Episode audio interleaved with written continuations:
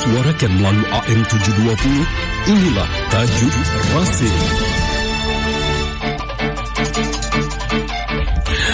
Tajuk Radio Silaturahim edisi Jumat 13 Jumadil Akhir 1444 Hijriah bertepatan dengan 6 Januari 2023 diberi judul Lukman, nama dan nasihatnya diabadikan Al-Quran.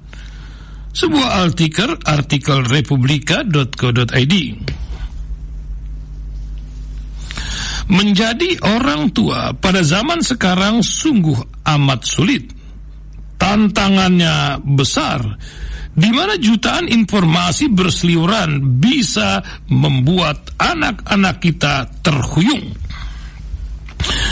Apakah mereka hendak ke barat, timur, utara, atau selatan?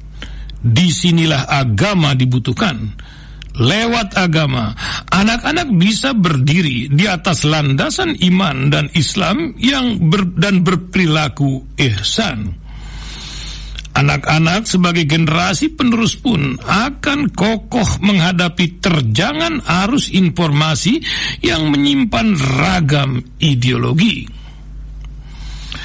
Tidaklah salah jika kita belajar dari orang-orang terdahulu dalam mendidik anak-anak mereka. Salah satunya adalah Luqman Al-Hakim. Tokoh ini diceritakan dalam Al-Quran karena kearifannya dalam mendidik anak. Luqman yang dikisahkan oleh beberapa riwayat adalah seorang hamba Allah berkulit hitam. Merupakan seorang ahli hikmah sehingga menjadi hamba yang bersyukur disebutkan dalam Al-Quran. Dan sungguh telah kami berikan hikmah kepada Luqman yaitu bersyukurlah kepada Allah dan barang siapa bersyukur kepada Allah maka sesungguhnya dia bersyukur untuk dirinya sendiri. Dan barang siapa tidak bersyukur atau kufur maka sesungguhnya Allah maha kaya lagi maha terpuji. Demikian tertera dalam surat Luqman ayat 12 Allah Subhanahu wa taala telah mengisahkan seorang ayah bernama Luqman yang kehidupannya penuh dengan nasihat atau hikmah. Siapakah sesungguhnya Luqman Al-Hakim itu? Para ulama berselisih pendapat mengenai hal itu. Menurut pendapat mayoritas ulama, Luqman hanyalah seorang ahli hikmah karena dalam Al-Quran disebutkan bahwa Allah memberikan hikmah kepadanya. Selain itu ia dikenal dengan nasihat kepada anaknya untuk berbakti kepada kedua orang dan tidak menyekutukan Allah. Ibnu Kathir dalam kitabnya Bidaya wa An-Nihaya berpendapat Nama panjangnya ialah Luqman bin Angga bin Sadun, sedangkan anaknya bernama Taran. Demikian pula menurut As-Suhaili, Ibnu Kasir menjelaskan, mayoritas ulama berpendapat Luqman adalah seorang hamba Allah yang saleh tanpa menerima kenabian. Sementara itu Saugi Abu Khalil dalam kitabnya Atlas Al-Quran menyebutkan Luqman adalah putra saudara perempuan Ayub atau putra bibinya. Namun ada juga yang berpendapat Luqman hidup hingga Nabi Daud alaihissalam diutus menjadi seorang rasul. Sementara itu, menurut Faryadi dan Ruslan dalam artikel yang bertajuk Menyelami Nasihat Luqman Al-Hakim menyebutkan para ulama berbeda pendapat mengenai asal usulnya Ibnu Abbas radhiyallahu anhu menyebutkan Luqman adalah seorang tukang kayu yang berasal dari Habasi. Said bin Musya, Musayyab mengatakan bahwa Luqman berasal dari kota Sudan dan memiliki kekuatan dan mendapatkan hikmah dari Allah namun dia tidak menerima kenabian.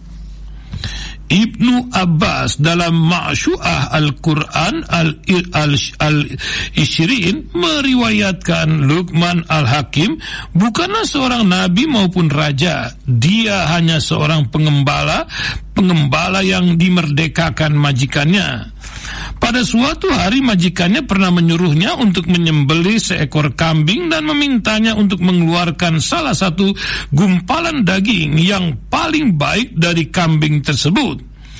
Lukman pun mengeluarkan lidah dan hati dari tubuh kambing tersebut. Kemudian selang beberapa hari sang majikan menyuruhnya kembali untuk melakukan hal yang sama dan memintanya untuk mengeluarkan gumpalan daging yang paling buruk dari kambing tersebut. Lukman kemudian memberikan lidah dan hati. Dengan penuh keheranan, sang majikan menanyakan alasan Lukman melakukan hal itu. Lukman menjawab, kedua barang bagian itu adalah yang paling enak jika ia benar-benar baik dan dia menjadi paling tidak enak atau buruk jika keduanya itu buruk. Lalu, perjalanan apa saja yang beliau berikan kepada anaknya Pelajaran pertama, persoalan menjaga tauhid. Begitu surat Luqman ayat 13. Yang kedua, pentingnya rasa hormat kepada orang tua. Surat Luqman ayat 14.